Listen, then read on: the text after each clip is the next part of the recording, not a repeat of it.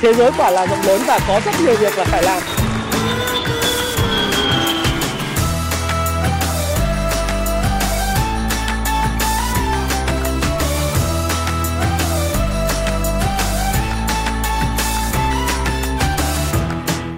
Hi, xin chào tất cả các bạn. Chào mừng các bạn đã quay trở lại với channel của Thái Phạm và ngày hôm nay tối chủ nhật hàng tuần thì chúng ta lại tiếp tục cái chủ đề về nhận định của chúng ta về thị trường chứng khoán cũng như thị trường tài chính và thị trường vàng trong tuần tới. Tuần từ ngày 21 đến ngày 27 tháng 9 năm 2020. À, tuần này thì là cái tuần mà tôi nghĩ rằng là cũng không quá nhiều những tin tức nổi bật.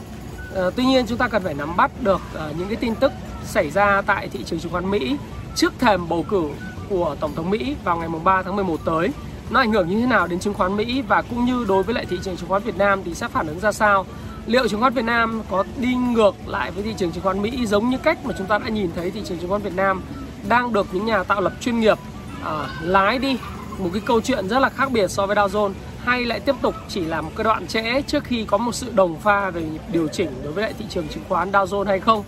hay là cái câu chuyện nguồn vốn sẽ được dịch chuyển từ thị trường chứng khoán Mỹ vốn đã tăng rất cao về những cái thị trường chứng khoán như kiểu Việt Nam hay thị trường chứng khoán của các nước mới nổi. Đó là những điều mà tôi sẽ tâm sự trong cái buổi chia sẻ vào tối chủ nhật ngày hôm nay. Thì sơ qua đầu tiên chúng ta nói về thị trường chứng khoán Mỹ. À, thị trường chứng khoán Mỹ thì là một thị trường. Xin lỗi các bạn là ngày hôm nay tôi đang đi nghỉ cho nên là tôi sẽ không có quay uh, cái video mà có ở phía dưới là các cái hình ảnh của cái màn hình uh, mà tôi sẽ quay cái video chủ yếu tôi nói chuyện trước camera đây là video khá dài nhưng nếu như mà bạn quan tâm đến uh, tiền của bạn với tài chính của bạn thì bạn nên xem hết cái video này. Bởi vì nó sẽ chứa đựng những cái thông tin mà tôi nghĩ rằng nó sẽ thiết yếu trong cái quá trình mà các bạn kinh doanh cổ phiếu cũng như kinh doanh vàng trong tuần tới. Điều đầu tiên chúng ta nói về thị trường chứng khoán Mỹ. Thị trường chứng khoán Mỹ thì tiêu biểu đó là dạo gần đây các bạn sẽ thấy rằng là những cái công ty công nghệ như là Facebook, Apple, Amazon, à, Netflix Google hay là Tesla và những công ty mà như là à, Nikola là đối thủ cạnh tranh với Tesla được đầu tư của GM à, vào đó để sản xuất xe điện đã tăng phi mã. Thế thì đến thời điểm này khi mà tôi làm cái video này thì chúng ta có thể thấy rằng là chỉ số Nasdaq là chỉ số chứng khoán của những cái công ty công nghệ đó, phần lớn là công ty công nghệ niêm yết trên sàn Nasdaq thì đã có một sự sụt giảm rất mạnh trong 3 tuần. Đây là 3 tuần liên tiếp giảm điểm của chỉ số Nasdaq nói chung và các cái công ty công nghệ Mỹ nói riêng. Và các bạn đã thấy rằng là đến thời điểm này thì chỉ số Nasdaq 100 Index đã giảm về mức là 10.937 điểm. Và mức này là mức mà hiện nay đã phá thủng cái ngưỡng hỗ trợ rất là trong, rất cứng trong dài hạn của Nasdaq, tức là trong vòng khoảng độ 3 tháng của Nasdaq và nó cũng xác lập rằng là chỉ số Nasdaq đã bắt đầu đi vào thị trường con gấu nếu như chúng ta không thấy bất cứ một sự cải thiện nào trong vòng cái tháng cuối tháng 19 và đầu tháng 10 hay là trong tháng 10 tới. Nhưng riêng cá nhân tôi thì tôi thấy rằng là thị trường chứng khoán Mỹ đó nó không có bất cứ một cái như tôi đã nói trong chủ nhật tuần trước, nó không có bất cứ một cái nguyên nhân nào, một cái lý do nào cũng như bất cứ một cái cớ nào để có thể quay trở lại cái thị trường tăng giá trước thềm bầu cử thì, uh, ờ, tổng thống Mỹ và hiện nay thì cái bầu cử tổng thống Mỹ nó rất là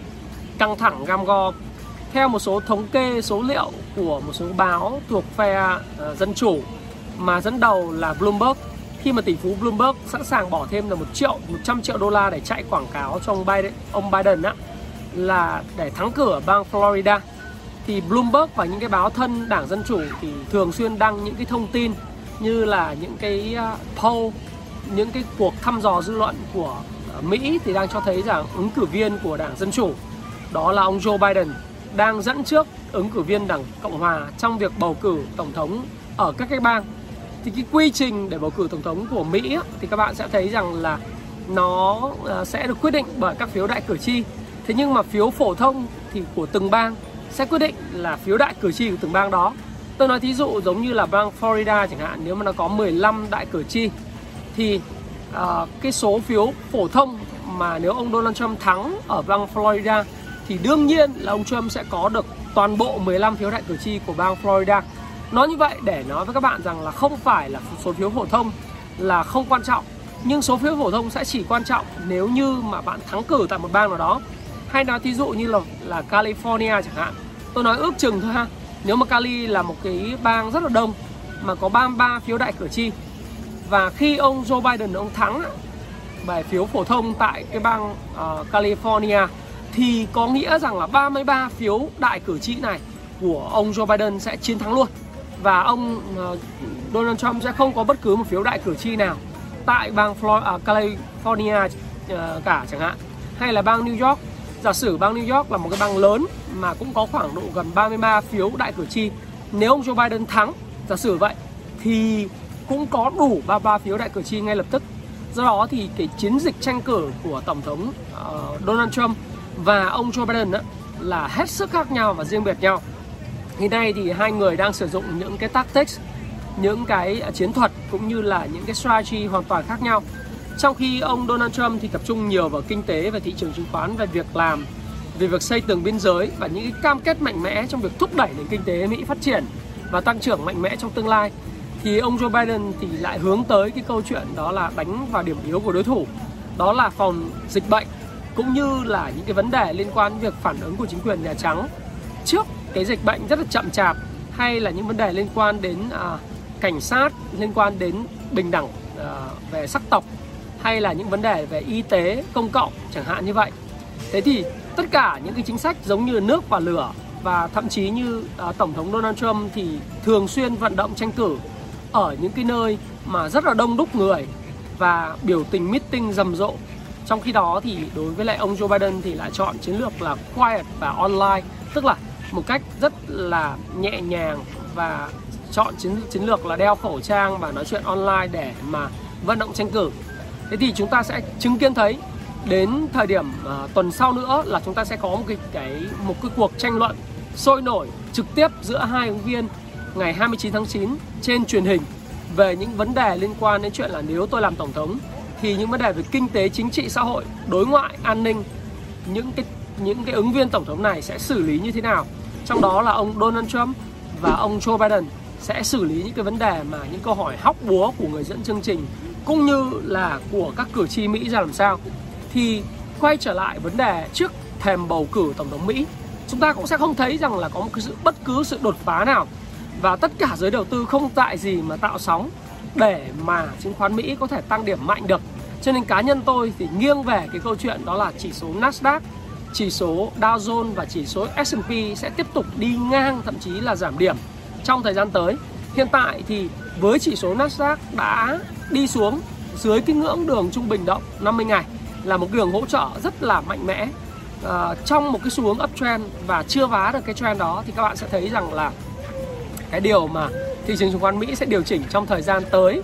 và nếu nó có một cái choppy market, tức là đi theo cái thị trường vàng, tức là nó biến động trong một cái xu hướng giá, trong trading in range thì đấy là kịch bản đẹp nhất. Còn kịch bản xấu hơn thì nó sẽ phải điều chỉnh về cái ngưỡng là 10.000 điểm hoặc là thậm chí là 9.500 điểm. Và đây là một cái điều mà chúng ta sẽ chứng kiến thấy rằng là tôi không biết rằng là các cái thị trường khác và thị trường mới nổi hay thị trường đang phát triển, thì khi nhìn vào chỉ số chứng khoán Mỹ thì họ sẽ tiếp tục kéo giống như thị trường chứng khoán Việt Nam hay không? Thế nhưng mà thực tế ra, tôi nghĩ rằng là nếu mà kéo vào thời điểm này thì nó cũng sẽ không thuận lợi bởi vì bối cảnh ở trong nước cũng như bối cảnh ở quốc tế thì nó sẽ không thuận lợi cho việc là thúc đẩy giải ngân. Ngoại trừ một điều, đấy là tiền hiện nay ở trong nước đang rất là rẻ, ví dụ như thế. Và đấy là thị trường ờ, đối với chỉ số Nasdaq, đối với chỉ số Dow Jones thì chúng ta cũng thấy rằng là Dow Jones đang tiệm cận và đang có cái khối lượng giao dịch ở cái vùng hỗ trợ rất là mạnh là ờ, cái phiên thứ sáu tuần vừa rồi đấy là một cái cây nến đỏ giảm điểm à, và tiệm cận với lại cái hỗ trợ ờ, mà mạnh của chỉ số này với lại cái khối lượng lớn thì tôi nghĩ rằng là với giảm điểm mạnh, với khối lượng lớn như thế này, thì xu hướng của Dow Jones cũng sẽ tiếp tục giảm điểm cho đến khi mà ờ, trong tháng 10 thậm chí tháng 10 là một cái tháng mất mát của thị trường chứng khoán Mỹ cho đến khi có kết quả về bầu cử tổng thống Mỹ hay là những cái vấn đề liên quan đến tranh luận của tổng thống Mỹ ngày 29 tháng 9 diễn ra. Thế thì tại sao lại như vậy? Bởi vì khi chúng ta nhìn vào những cái gì mà uh, Fed hay là bầu cử tổng thống Mỹ đang diễn ra, Fed vừa rồi họp gọi là Fed Days á, hai ngày họp thì Fed đây thực sự không có gì mới trong đó là ông uh, Jerome Powell ông tiếp tục nói về cái câu chuyện các bạn sẽ thấy rằng là là lạm phát thì sẽ chấp nhận cao rồi duy trì cái mức lãi suất ở mức thấp từ 0 đến 0,25% trong một thời gian dài và cụ thể đây thì cũng tuyên bố luôn đó là ít nhất cho đến hết 2023 đây là phát ngôn uh, thẳng thắn của Powell và Ủy ban thị trường mở FOMC và như vậy thì chúng ta sẽ thấy rằng là dù ai là tổng thống thì thị trường tiền rẻ vẫn kéo dài cho đến hết 2030 bởi vì ưu tiên của Fed và cục dự trữ liên bang Mỹ nói nói chung và thị trường Mỹ nói chung riêng á sẽ làm sao khôi phục lại cái việc làm của cái thị trường này. Khi mà khôi phục lại thị trường của việc làm ừ, thị trường việc làm á thì theo cái lý thuyết của đường cong Philip Philip Curve á, khả năng là việc làm tăng lên thì lạm phát sẽ tăng lên. Mà trước đây nếu như mà ờ, cái mục tiêu của Fed đó là vừa là lạm phát vừa là thất nghiệp thì bây giờ Fed đã chấp nhận đánh đổi một trong hai. Đó là chấp nhận là lạm phát gia tăng cũng như là cái thất nghiệp thì ờ, có thể là sẽ phải hồi phục lại. Tức là thất nghiệp thì sẽ phải hồi phục lại trong khi đó dẫn lạm phát gia tăng và tiếp tục duy trì mức lãi suất thấp cho đến hết 2030 à 2023 và điều này sẽ tiếp tục là một cái căn nguyên để giúp cho thị trường chứng khoán cũng như thị trường các cái tài sản liên quan đến vàng bất động sản nó tiếp tục có những cái sự phát triển rất là mạnh từ giờ đến hết 2023 do đó thì theo JP Morgan Chase uh, thì nói là đến hết 2025 nhưng Fed ủy ban uh, uh, thị trường mở FOMC và cái cục dự trữ liên bang Mỹ đó thì các bạn sẽ thấy rằng là họ đã nói đến hết 2023 như vậy là chúng ta còn 2021 2022 2023 chúng ta còn 3 năm và cụ thể ở đây là khoảng 2 hơn 2 năm, chúng ta sẽ có rất nhiều cái cơ hội để mà tiếp tục tham gia vào thị trường chứng khoán. Và tôi vẫn nói với các bạn rằng là một điều, đấy là mặc dù là ông Donald Trump và ông Joe Biden thì có thể có những chính sách khác nhau liên quan đến cái thị trường chứng khoán, và nó sẽ quyết định đến việc là dịch chuyển cái đồng vốn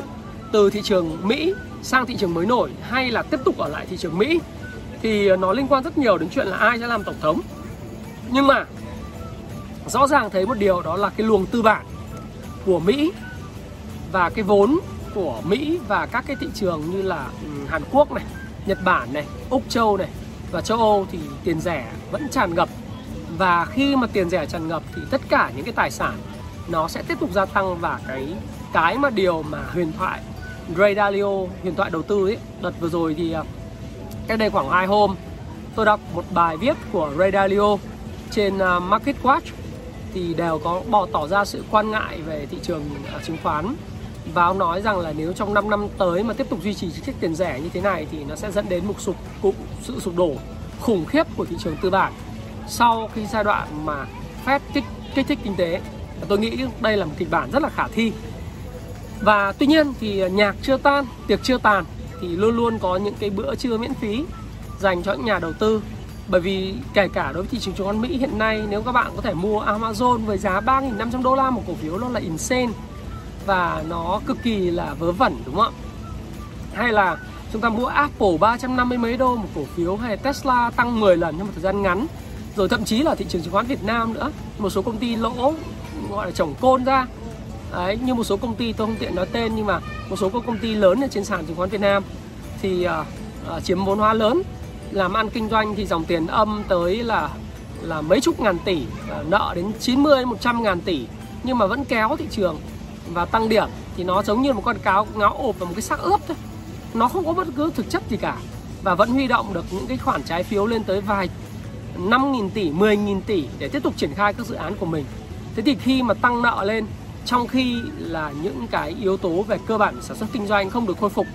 thế thì cái nợ nó tích lũy ngày càng nhiều và các bạn biết rằng nợ không phải là một bữa trưa miễn phí. Nợ đến một thời điểm nào đó, bạn sẽ phải trả trong tương lai. Và khi nó sụp đổ thì tất cả những cái thứ mà chúng ta có được ngày hôm nay, chúng ta nhìn thấy sự giàu có ảo của những giá bất động sản gia tăng, giá tài sản gia tăng, giá chứng khoán gia tăng, thì nó đều là những cái cái mà sẽ là bong bóng xây dã tràng trên trên cát biển đông mà thôi.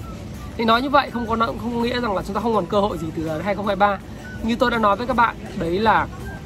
điều mà chúng ta sẽ thấy là từ giờ đến 2023 thậm chí là nếu như Fed tiếp tục duy trì cái chính sách sau 2023 là cái lãi suất ở mức thấp thì thị trường tài sản nó vẫn tăng giá. Đấy là điều mà tôi vẫn duy trì cái quan điểm cái view của tôi như vậy. Nhưng trước mắt trước cái bầu cử tổng thống Mỹ những sự bất định và bất ổn của thị trường thì nó sẽ không có thể hiện được trên cái um, nó sẽ không thể hiện cái sự tăng giá trên các đồ thị đâu và không ai dạy gì từ giờ đến khi mà bầu cử tổng thống Mỹ. Người ta lại kéo chỉ số S&P 500 hay là người ta sẽ kéo uh, Dow Jones hay là Nasdaq hay là người ta sẽ kéo những cái cổ phiếu uh, công nghệ lên cho các bạn đánh cả. Bởi vì ngay cả S&P 500 hiện nay cũng đã thủng cái đường hỗ trợ với cái vốn rất lớn như thế này. Thì có nghĩa rằng là gì? Có nghĩa rằng là chúng ta cũng xác định luôn. Đấy là thị trường chứng khoán Mỹ chắc chắn sẽ đi rơi vào thị trường choppy market thậm chí là xấu trong cái tháng 10 trước bầu cử tổng thống Mỹ. Còn đối với thị trường chứng khoán Việt Nam à,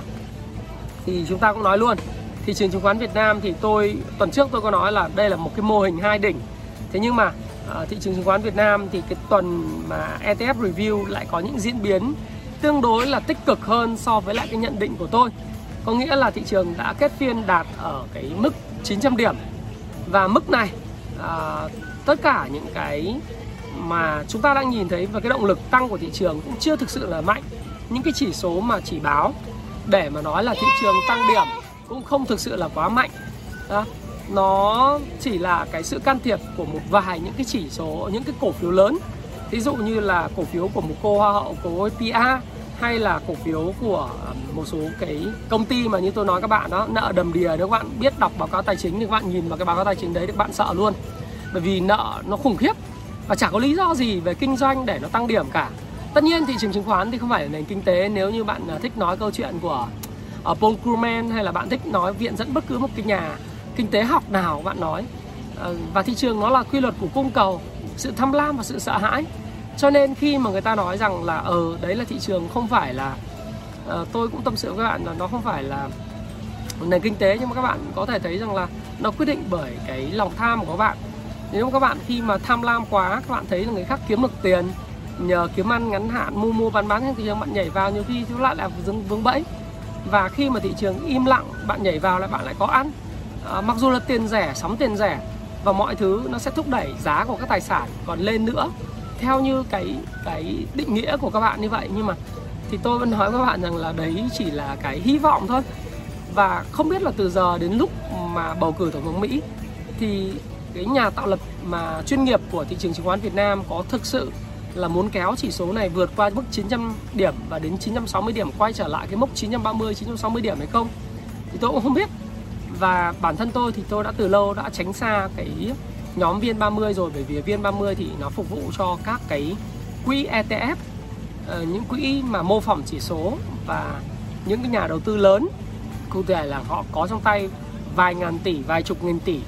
chục nghìn tỷ và vài ngàn tỷ nhiều hơn vài trăm triệu đô la đó. Hơn là những nhà đầu tư nhỏ lẻ. À, nói chung một ông giáo nghèo như tôi thì sẽ không đụng vào cổ phiếu viên 30 mặc dù là lâu lâu thì cũng sẽ có một số các cái cơ hội nhưng mà thực sự các cơ hội nó không không quá lớn bởi vì ngửa thì à, không thắng lớn mà ngửa thì thắng nhỏ. Lỗ thì lỗ rất là mạnh bởi vì ở cái vùng này khi mà những cái chỉ số giao chỉ báo dao động và những cái mà thị trường nó cũng chưa chứng minh được cái sức mạnh của nó đấy nó không báo bán nhưng mà nó nói là báo mua mạnh thì cũng không có. Và cùng lắm thì để tôi xem. À, dự báo của tôi thì nếu mà ở cái vùng mà maybe là 900 à, hiện nay đang là 900 thì chỉ kéo 911 thì có thể sẽ nghỉ ngơi hoặc nếu mà trong kịch bản tăng điểm thì sẽ kéo khoảng 911 910 điểm đấy khoảng 10 điểm nữa. Rồi sẽ nghỉ ngơi. Nếu mà tăng điểm mạnh nữa lên 903 tăng nữa lên 906 đó. còn cái cái kịch bản tôi vẫn nghiêng vào kịch bản điều chỉnh. Giống như tôi nói các bạn là 860 điểm nhiều hơn. Thậm chí là 840 nhiều hơn bởi vì nó phần xuống nó dễ hơn phần lên. Thì tôi cũng không biết là như thế nào. Nhưng mà khi mà chúng ta nhìn vào cái đồ thị á, thì mặc dù là đồ thị là nhìn là đẹp rồi nhưng mà bây giờ phải vượt qua cái đỉnh cũ. À nếu trong kịch bản lên thì nó phải đánh vượt qua cái đỉnh cũ để tiền nó vào. 905 điểm ấy nó phải đánh vượt qua cái đỉnh này. Để vượt qua điểm mà đỉnh này để có một cú nổ về khối lượng và nó sẽ lên tới là 911 điểm. Nó có thể dừng 911 đến 915 ví dụ thế. Nên sau đó thì uh, chúng ta sẽ thấy rằng là các cái cổ phiếu nó sẽ đồng loạt nó sẽ hưởng ứng. Uh, tôi thì tôi thích cái kịch bản là các cổ phiếu nhỏ và mid cap mà mid cap và cái cổ phiếu trung tầm trung và cổ phiếu nhỏ nó sẽ đồng loạt hưởng ứng khi mà thị trường xanh điểm nhiều hơn. Thuộc các cái nhóm ngành mà tôi cũng đã review các bạn rồi thì rất là may mắn thì sau 2 tuần review thì những cái cổ phiếu ngân hàng khi chuyển sàn đó nó cũng có những cái tín hiệu tích cực và sự kiên trì của cả một số các cái bạn thì đã được đền đáp. Tôi nghĩ là vậy. Còn trong cái bối cảnh mà chúng ta trao đổi thì tôi không mua toàn bộ chỉ số VN30 à, hay là VN Index. Bởi vì bây giờ mà bảo tôi vào Vincom hay là vào Vinamilk hay là vào những cái cổ phiếu to ấy, vì Vietcombank hay là gì đấy thì tôi nghĩ rằng nó đối với tôi nó không hấp dẫn giá của các cổ phiếu này rất là cao, giống như là cổ phiếu của Apple hay Amazon hay là những cổ phiếu như là Microsoft. Nó trên rời rồi. Mình vào thì nó không có CW tức là không có chứng chứng quyền theo kiểu chiều chiều call, tức là chiều mua và và nó sẽ có chiều mua nhưng mà nó nó thực ra thanh khoản rất thấp. Cái hai là chiều put không có, chỉ có một chiều thôi. Thì mình thấy rằng là cũng chả mang tính hatching hay là phòng ngộ gì. Mà mình thì mình không dành cái những cái đó thì mình sẽ không chơi và mình thấy rằng là cái chỉ số trên cơ sở thực ra biến động nhưng tăng 10% thì chỉ số VN Index tăng rất mạnh. Nhưng cổ phiếu của mình thì có thể không tăng bao nhiêu. Thế thì các bạn thay vì mua toàn bộ chỉ số VN Index thì các bạn có thể theo dòng tiền và tham gia vào những cái cổ phiếu mà ở các cái nhóm mà mid cap có câu chuyện. Ví dụ những câu chuyện mà tôi đã nói với các bạn thì nó đã có những cái thay đổi rất là tích cực. Ví dụ như là những cái cổ phiếu thuộc cái nhóm à, ngành à, phân đạm này, nông nghiệp uh, nông nghiệp uh, xuất khẩu gạo rất là mạnh lương thực giá tăng mạnh. Rồi uh, phân đạm thì phân đạm thì cũng đang có những cái điều chỉnh nhẹ nhẹ thôi nhưng mà tôi nghĩ rằng là nó là xu hướng rồi bất động sản khu công nghiệp thì đã cho được những kết quả rất là tốt. Và có thể là sẽ cần phải điều chỉnh bởi vì bất cứ một cái siêu cổ phiếu nào hay nhóm ngành hàng nào khi mà gia tăng thì đều cần phải có một thời gian điều chỉnh để hấp thu những cái cái cái những cái áp lực chốt lời từ những cái bạn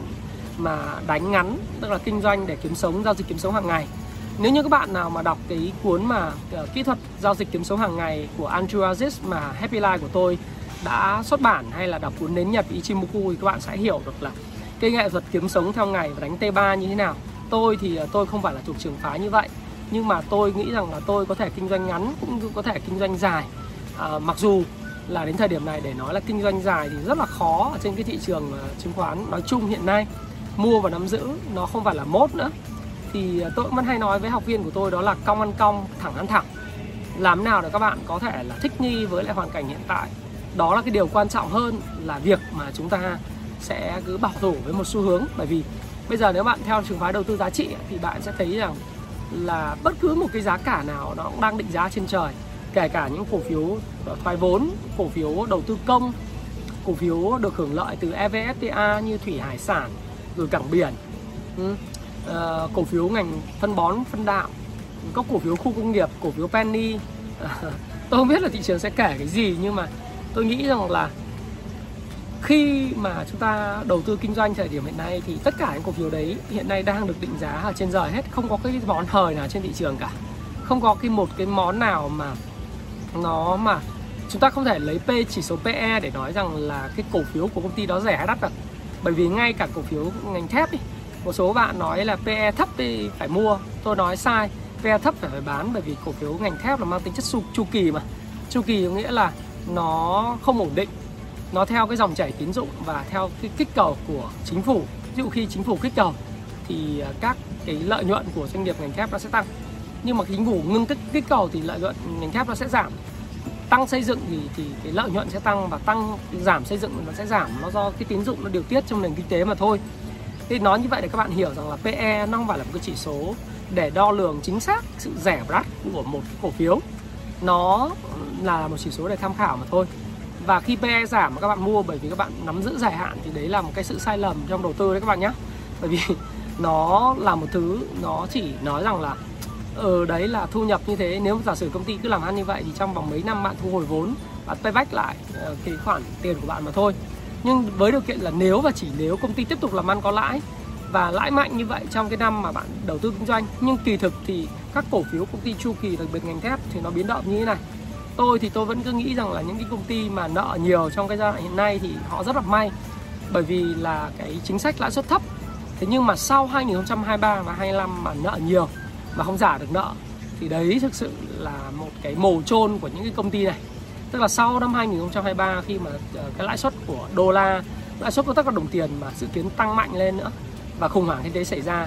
thì những công ty nợ và không bán được hàng không có khả năng marketing sẽ là những cái công ty mà sẽ lập tức bị, bị mất và xóa sổ trên thị trường bởi vì tất cả những khoản nợ đáo hạn từ trái phiếu cho đến nợ ngân hàng nó sẽ ập đến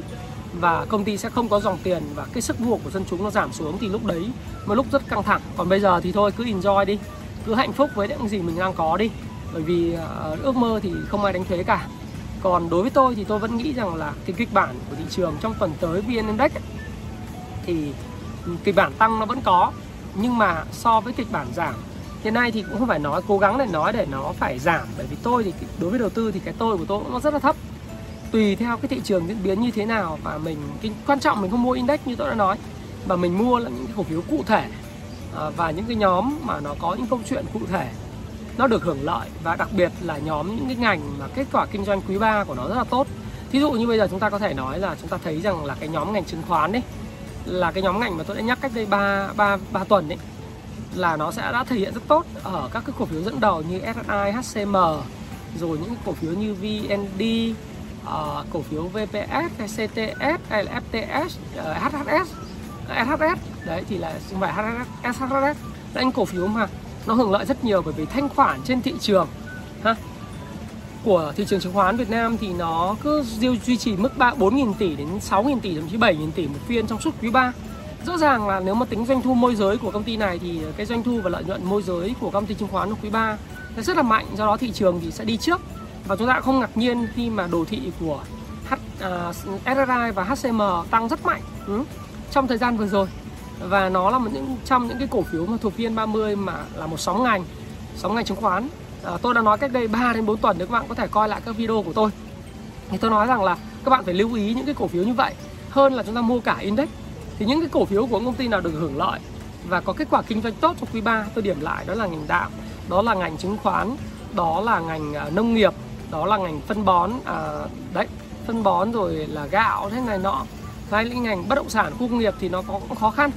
Nhưng mà chúng ta phải đợi xem là những khó khăn mà SRI Research họ phân tích ra thì có đúng không là cái quý 3 họ không ghi nhận được doanh thu lớn. Đấy thì lợi nhuận thì cũng do chuyên gia chưa vào chưa ký hợp đồng mà công ty đối tác chưa ký hợp đồng. Thì nó có sụt giảm hay không thì chúng ta phải đợi đến ngày à, khoảng à, 25 tháng 10 đến 27 tháng 10 gần bầu cử tổng thống Mỹ chúng ta mới biết. Thế, thế một số các cổ phiếu công ty chẳng hạn như là đã dâng cao rất nhiều rồi. Mà tôi nghĩ là khó còn những cái hấp hấp lực hấp dẫn. Những cổ phiếu của công ty DigiWorld bán lẻ thì nó là mô hình online mà cho nên nó tăng rất tốt trong mùa dịch. Đấy, thì nó đã tăng rồi. Đấy, thì rất là khó để mà chúng ta có thể có những điểm mua. Thì bây giờ chúng ta phải tìm những cái cổ phiếu công ty nào mà có cái kinh doanh quý 3 mà dự báo sẽ thuận lợi ha. À, tôi thì tôi nghĩ như thế từ cổ phiếu các công ty đầu tư công một vài cổ phiếu như vậy chúng ta không mua index chúng ta sẽ mua những công ty như thế hay là một số các công ty penny mà dự dự kiến là sẽ ghi nhận kết quả kinh doanh quý 3 tốt. Và tôi sẽ nói về cái câu chuyện và sai lầm của chúng ta khi mà chúng ta nhìn vào các cái báo cáo tài chính. Thường là những nhà đầu tư thì thường chỉ nhìn vào mỗi cái báo cáo liên quan đến lợi nhuận lời lỗ không nhìn vào báo cáo về nợ không vào nhìn báo cáo về dòng tiền. À, hay cứ thấy lợi nhuận là là quất là múc. Thì nó rất là sai lầm. Đặc biệt là sai lầm liên quan đến việc là mua và nắm giữ dài hạn thế còn nếu các bạn mà kinh doanh ngắn hạn thì sẽ không có ảnh hưởng gì bởi vì là tâm lý đám đông. Là tâm lý đám đông đám đông thì chỉ biết đến lợi nhuận thôi. Không biết lợi nhuận đấy là đến tăng tồn kho hay là tăng khoản à, phải thu. Hay lợi nhuận đấy là lợi nhuận do book từ các cái hoạt động lợi nhuận tài chính theo kiểu bán tài sản một lần. Các bạn sẽ không biết được điều đó nhưng mà các bạn cứ nhìn thấy lợi nhuận tăng là các bạn múc thôi. À, thì nó sẽ có rất là nhiều những cái cái bất cập như vậy. Thì đấy thì một vài những cái chia sẻ của tôi như vậy. Nhưng mà trong trong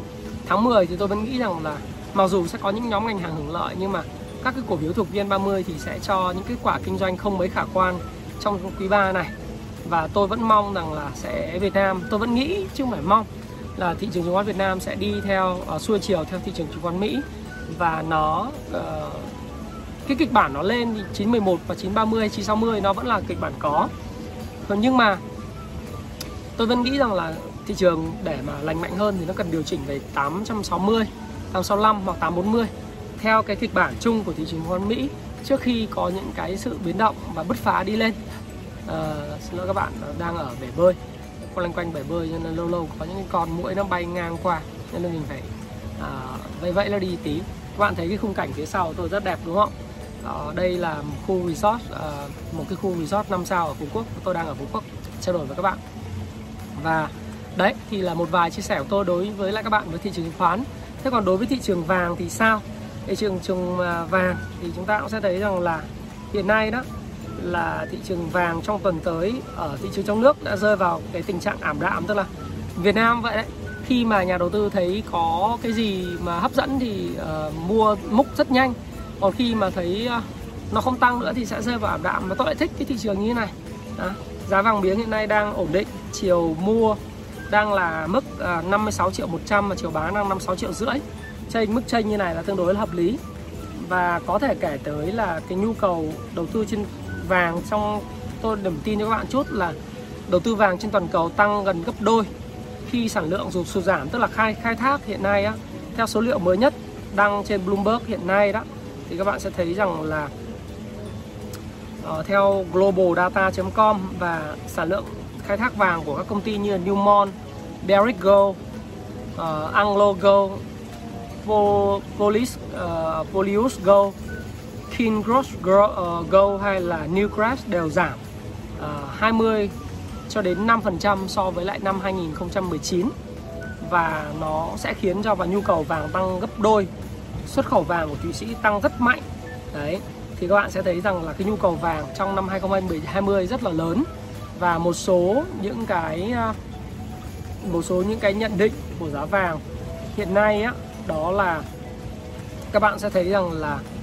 do Fed vẫn tiếp tục duy trì cái mức lãi suất rất thấp như thế này thì giá vàng nó sẽ dự báo tiếp tục sẽ tăng. Và theo như nhận định hiện nay của uh, công ty à, công ty RBC Wealth Management đó, vàng hiện nay thì trong tuần tới rất khó vượt qua ngưỡng 2000 nhưng mà cần phải có một cái tin biện pháp kích thích mới để mà thoát ra khỏi phạm vi này. Nhưng trong dài hạn thì họ vẫn rất đặt niềm tin vào giá vàng. Và theo ngân hàng UBS của Thụy Sĩ thì giá vàng thời gian tới thì có thể tiếp tục tăng cao và uh, khi mà bất ổn trên toàn cầu vẫn tiếp diễn và họ rất lạc quan về giá vàng. Chúng tôi nghĩ là giá vàng sẽ tăng và mức cao trong một thời gian dài hơn dự kiến. Uh, người đứng đầu của thị trường toàn cầu ASEAN của ngân hàng là ông uh, Yeo Chu Wan trả lời CNBC vào hôm 18 tháng 9 và ngân hàng UBS của Thụy Sĩ thì đã nâng mức dự báo vàng lên 2.100 đô một ounce là cái mức mà tăng khoảng độ tầm à, hơn à, 150 đô la một ounce à, so với lại mức giá hiện nay. Đó các bạn ha. Và mức này là sẽ là mức tăng thêm khoảng gần 10% nữa so với lại mức này à, trong quý 4 ấy quý 4 nó sẽ tăng như vậy và trên trên đồ thị của giá giá vàng. Thì chúng ta uh, tôi nhìn vào đây tôi cũng sẽ nói cho các bạn xem để các bạn hiểu rằng là đồ thị giá vàng hiện nay đang kết uh, là 1.050 đô la theo ờ, uh, Spotgo á. Và nó đã có những cái bước bắt đầu những cái bước khá là lạc quan trong việc tiếp tục là sẽ có một cái xu hướng. Tôi nghĩ rằng là giá vàng trong thời gian ngắn hy vọng sau một thời gian nó không điều chỉnh và không bị phá vỡ cái ngưỡng hỗ trợ uh, quan trọng thì nó sẽ có thể hướng tới mức mốc 2.000 đô. Ừ, cái xác suất để tăng lên cái mức 2.000 đô thì sẽ khoảng vào 65% và vẫn giảm xuống là 1.860 đô. 1.860 đô thì nó chỉ còn khoảng 35% theo cái đồ thị hiện nay đang diễn tiến của giá vàng mà thôi. Và thị trường vàng trong nước đang có những cái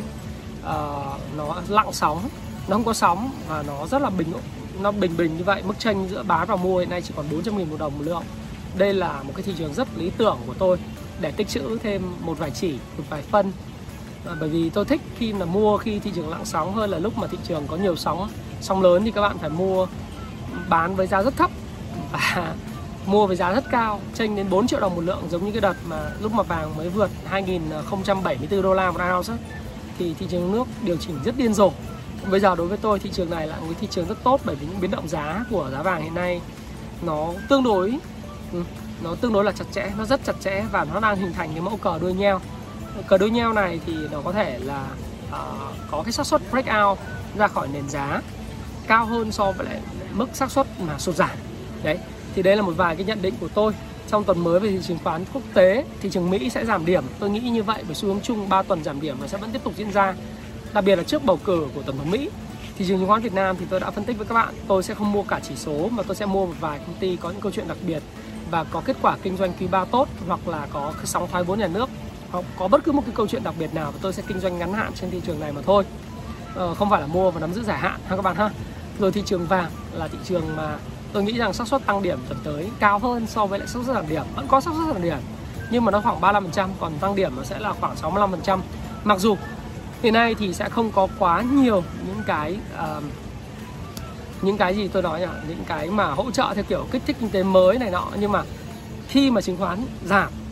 và cái cái bond yield của Mỹ có thể tăng lên và đô la index bắt đầu là ở mức 93 ổn định, nhưng có thể nó sẽ giảm trong tuần tới và những cái tuần tiếp theo trước bầu cử tổng thống Mỹ, thì chúng ta cũng phải à, lưu ý rằng là giá vàng sẽ biến động ngược với lại chỉ sức mạnh của chỉ số đô la.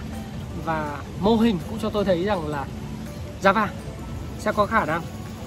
tăng mạnh hơn trong những tuần tới. Và tôi sẽ tiếp tục cập nhật với các bạn trong những video trong tuần về những xu hướng mới của giá vàng, rồi video về tối chủ nhật tuần sau nữa. Ha các bạn ha, các bạn nhớ đăng ký ở kênh thông tin của Thái Phạm, đăng ký và subscribe channel của Thái Phạm để bất cứ khi nào tôi ra những video về nhận định tình hình tài chính ờ, nhận định về thị trường bất động sản, thị trường chứng khoán, cũng như là về những video về phát triển bản thân, thì các bạn là những người đầu tiên và nhận sớm hơn tất cả những người khác. Và khi bạn xem video này đến đây nếu như bạn thấy thích uh, cái phong cách ờ, nó giản dị và thẳng thắn của tôi thì hãy like cho tôi hãy comment phía dưới cho tôi biết là bạn nhận định như thế nào về thị trường vàng thị trường chứng khoán và thị trường bất động sản thị trường tài chính trong tuần tới. Và hãy uh, chia sẻ với tôi để tôi có thể hiểu được là bạn thích cái video này ở điểm nào. Bạn nghĩ rằng là cái video này cần nói thêm những điểm gì nữa để các bạn có thể hiểu hơn về thị trường tài chính. Và tôi đang làm một cái video đang trong một cái bối cảnh rất là đẹp một cái khung cảnh của cái resort rất là đẹp như thế này và uh, rất rất là vui là bởi vì là tôi vẫn có đủ cái nhiệt huyết để tâm sự và trò chuyện với các bạn. Uh, vẫn có những cái nhiệt tình để chia sẻ với các bạn về mỗi tối chủ nhật hàng tuần. Uh, đây là một cái resort rất là đẹp và tôi sẽ dừng cái video tại tại đây để tiếp tục uh, enjoy cái cuộc sống với và cái kỳ nghỉ với gia đình của mình. Bạn thấy thích hãy like cho nó hãy share cái video này qua Zalo Messenger uh, Viber và những cái nền tảng mạng xã hội để cho nhiều người biết hơn đến thông tin của cái cái thị trường tuần tới ha các bạn ha. Và xin chào và xin hẹn gặp lại các bạn trong cái video đặc biệt vào ngày thứ ba tuần tới. Đó là một cái ngày rất rất đặc biệt của tôi và sẽ có những cái phần quà dành cho tất cả các bạn. Và Thái Phạm, xin cảm ơn các bạn đã lắng nghe, chia sẻ của Thái Phạm và xin hẹn gặp lại các bạn vào thứ ba tuần tới. Xin chào và xin tạm biệt tất cả các bạn.